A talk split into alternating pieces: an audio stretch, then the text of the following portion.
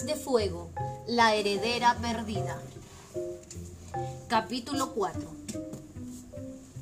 Tsunami se lanzó hacia la isla donde la guardaban sus amigos, con el ala marina pegado a la cola. La dragonet lo oyó rugir algo, pero el viento se llevó las palabras y le fue imposible entender lo que estaba diciendo.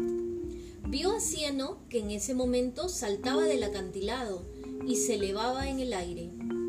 Eso era justamente lo que necesitaba, refuerzos. Con un rápido giro del ala, señaló la arena blanca de la playa en la que había querido dormir la noche anterior. Los otros tres podían permanecer en la cueva y estar a salvo. Cieno y ella podrían acabar con el ala marina en solitario. O al menos eso era lo que esperaba. ¡Espera!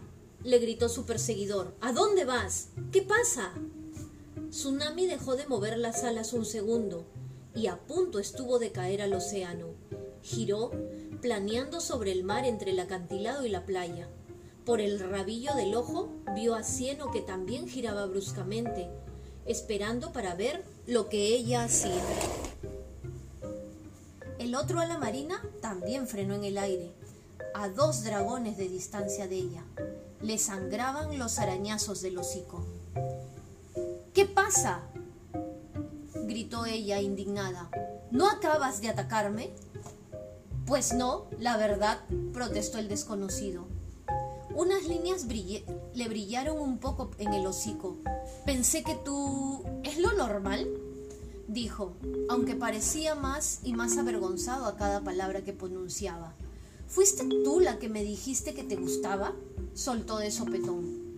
Yo no te he dicho tal cosa, le contestó ella sorprendida. Y el ala marina arqueó una ceja. Me dijiste muy claramente que te gustaba y me hiciste salir del agua solo para repetírmelo. Tsunami casi se cayó de nuevo al océano. Eres un cerebro de calamar muy creído, gritó. Bueno, puede que no usaras esas palabras exactas, aclaró. Vale, fue un poco confuso. Puede que muy confuso, pero el mensaje estaba claro. ¿Por qué si no ibas a estar persiguiéndome? ¿Cuándo exactamente se supone que dije todo eso? le exigió saber Tsunami. Quizá poco después de que me atacaras.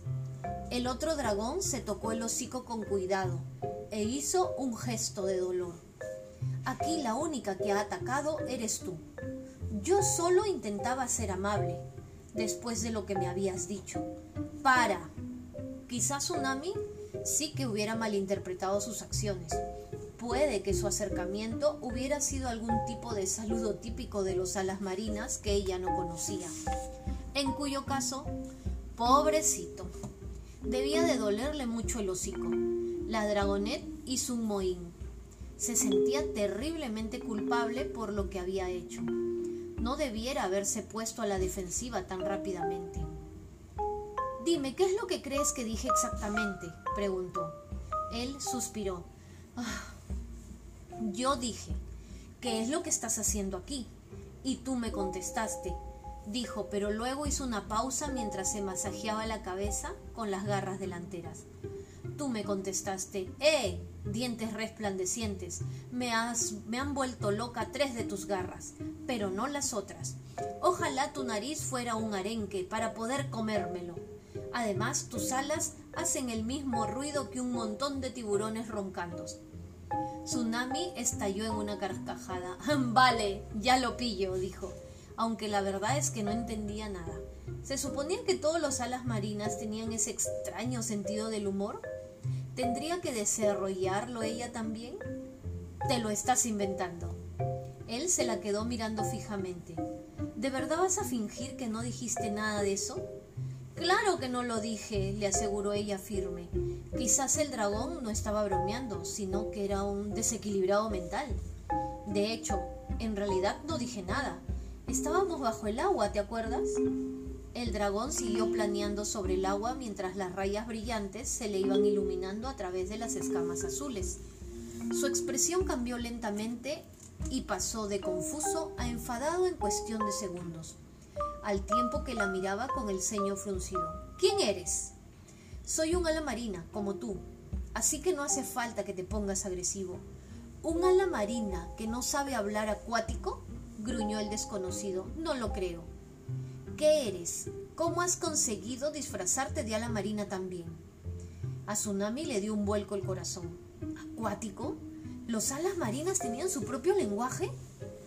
Claro que lo tienen. Tuvo la sensación de que la marea la revolvía por dentro y solo dejaba restos de arena. ¿Y nadie jamás se ha preocupado de enseñármelo? Una manera más de arruinarme la vida. Gracias, garras de la paz. Gracias por todo. ¿Por qué no lo había pensado antes? Benditas lunas. Era tan tonta como Cieno. Los dragones del mar tenían un palacio bajo el agua. Claro que necesitaban una forma de comunicarse allá abajo. No podían estar saliendo a la superficie cada vez que quieran decirse algo. Se miró las membranas entre las garras y se acordó de los gestos que había visto hacer a los dos alas marinas mientras les iluminaban las escamas. Signos con las garras y rayas que brillaban bajo el agua. Debía haber dicho todas esas tonterías con sus escamas sin darse cuenta. ¿Cómo puedo ser su reina si ni siquiera hablo su idioma? ¿Y por qué nunca nadie me ha explicado todo esto? Cieno nunca había conocido a ningún dragón de su propia tribu. Por eso no sabía nada de los alas lodosas. Pero Tsunami no tenía esa excusa. Uno de los guardianes que la habían criado era un ala marina. Así que, ¿por qué? ¿Por qué Membranas nunca le había enseñado el idioma de los alas marinas? si ni siquiera le había dicho que existiera nada parecido. Todos esos pergaminos sobre los alas marinas, ahora que lo pensaba, había muchísimo diálogo en las escenas bajo el agua, como cuando la princesa desaparecida encontraba a sus padres. Tsunami siempre había creído que aquello se debía simplemente a una técnica narrativa, no a que existiera un lenguaje especial. Alzó la mirada y se encontró con los ojos azul oscuro del ala marina. Tenía la cabeza inclinada hacia un lado y un brillo de curiosidad en los ojos. No tienes cara de culpable, dijo. Pareces triste, y supongo que es muy difícil fingir algo así, dijo señalándole las membranas entre las garras. Así que, ¿de dónde vienes y qué es lo que te ocurre? Tsunami se enfureció. No me ocurre nada, le espetó. Lo único que pasa es que me crió un idiota. De pronto el dragón reparó con la mirada en algo que estaba detrás de Tsunami. ¡Cuidado! gritó rodeando a Tsunami con la cola y lanzándola a un lado. La dragonet cayó al agua sorprendida y bastante desorientada. Extendió las alas y se elevó de nuevo en el aire. El ala marina estaba luchando con Cieno en pleno vuelo. Tsunami jadeó, el ala marina era un adulto más grande que Cieno y no dudaba en utilizar los dientes, cola y garras. Pero desde donde estaba, Tsunami comprendió que Cieno se resistía a hacerle daño, preocupado por si hería a un posible aliado. Intentó alejarse del ala marina en cuanto vio la oportunidad, pero el dragón lo agarró de la cola y le clavó las garras con saña en las escamas. Cieno gritó de dolor. El otro dragón intentó arrastrarlo al agua, donde tendría todas las ventajas que el océano otorga a los alas marinas. Si lo conseguía, Cieno acabaría ahogándose. ¡Cieno! gritó Sol lanzándose por el acantilado. Tsunami llegó primero, golpeó al ala marina con la cola, lo agarró de una de las alas y lo alejó de Cieno cuando se dio la vuelta.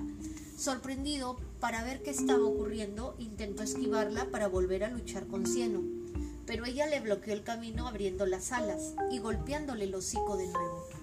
Él retrocedió dolorido, lo que dio tiempo a Cieno para ponerse a cubierto. ¿Qué estás haciendo? le gritó el ala marina a Tsunami. Te estoy salvando de este ala lodosa. Bueno, no lo hagas, gritó ella a su vez. Es mi amigo, pero... Sol aterrizó sobre la espalda del ala marina, entre sus alas, y le rodeó el cuello con las garras. Déjalo en paz, jadeó. El ala marina parecía más sorprendido que alarmado. Movió los hombros y giró el cuello, intentando ver qué era lo que le había aterrizado en el cuello. Sol le golpeó el ala y él gritó. Y esa es otra amiga mía, aclaró Tsunami. Sol, intenta no hacerle mucho daño. Vamos a necesitar su ayuda. No creo que este mosquito me vaya a hacer mucho daño, gruñó el ala marina. Sol volvió a golpearle. Prométeme que no vas a volver a atacar a Cieno, le dijo la ala arenosa. El ala marina dirigió una mirada hacia el dragón marrón que no paraba de volar en círculos sobre ellos. Cieno se rascó la cabeza preocupado. Los alas lodosas son nuestros enemigos, le espetó el desconocido a Tsunami. Si no sabes eso, será mejor que te vayas de la bahía de las mil escamas, antes de que el ejército de la reina coral os encuentre y os hagan lo que siempre les hacen a los traidores. No soy ninguna traidora, se ofendió Tsunami, y Cieno no es vuestro enemigo, dijo la dragonet. Alzó la mirada hacia su amigo y luego la volvió a dirigir al ala marina. Y será mejor que muestres un poco de respeto, cerebro de calamar. Tienes ante ti a los dragonets del destino.